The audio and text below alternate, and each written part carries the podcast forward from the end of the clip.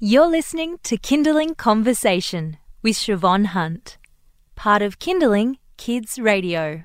Are you going on a road trip this Easter long weekend? Would you like some tips on how to make it a more pleasant experience?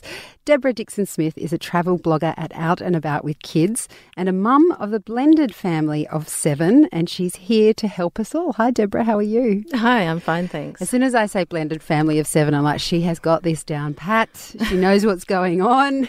Your kids are teenagers now. Did you travel with them when they were younger?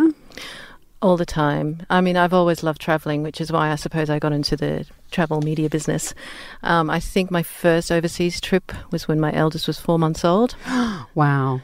so, yeah, yeah. And that was back to the UK. And probably the hardest trip was another trip to the UK with three under six years old.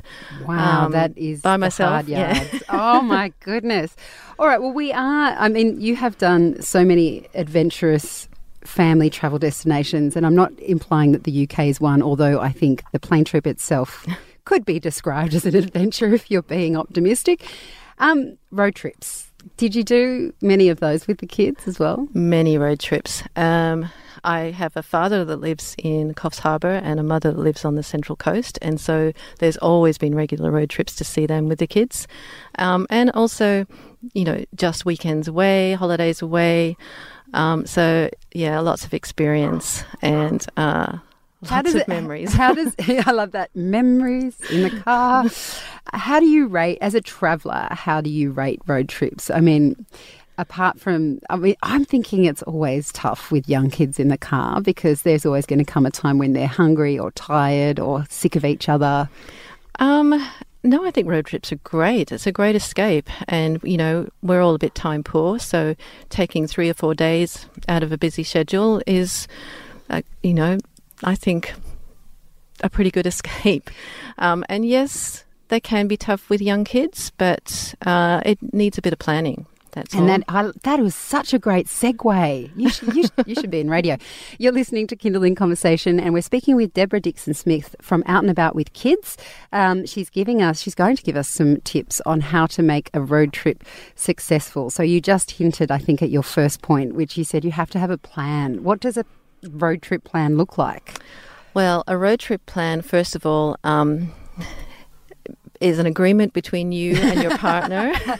agreement. Put it in writing. Put people. it in writing. Um, you know, when are you going to swap, take turns um, swapping driving roles, and how often are you going to stop?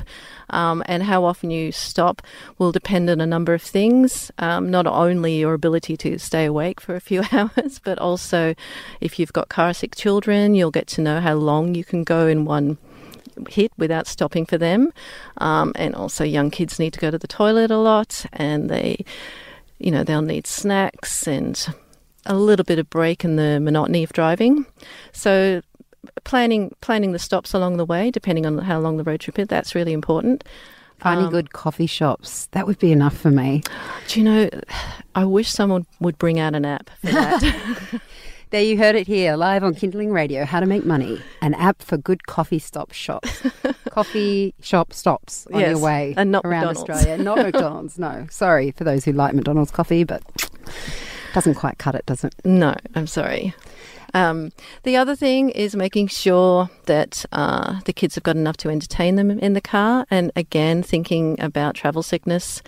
Um, if they've each got a device to play games on, or watch movies on, or Peppa the Pig, or whatever, um, try and find some way of attaching that device to uh, the chair, the seat in front, so that they're not looking down, not getting sore necks, and at least if they're looking up, they tend not to get car sick so often. I say this because I had one child who was car sick every single journey. Oh, I so feel for her.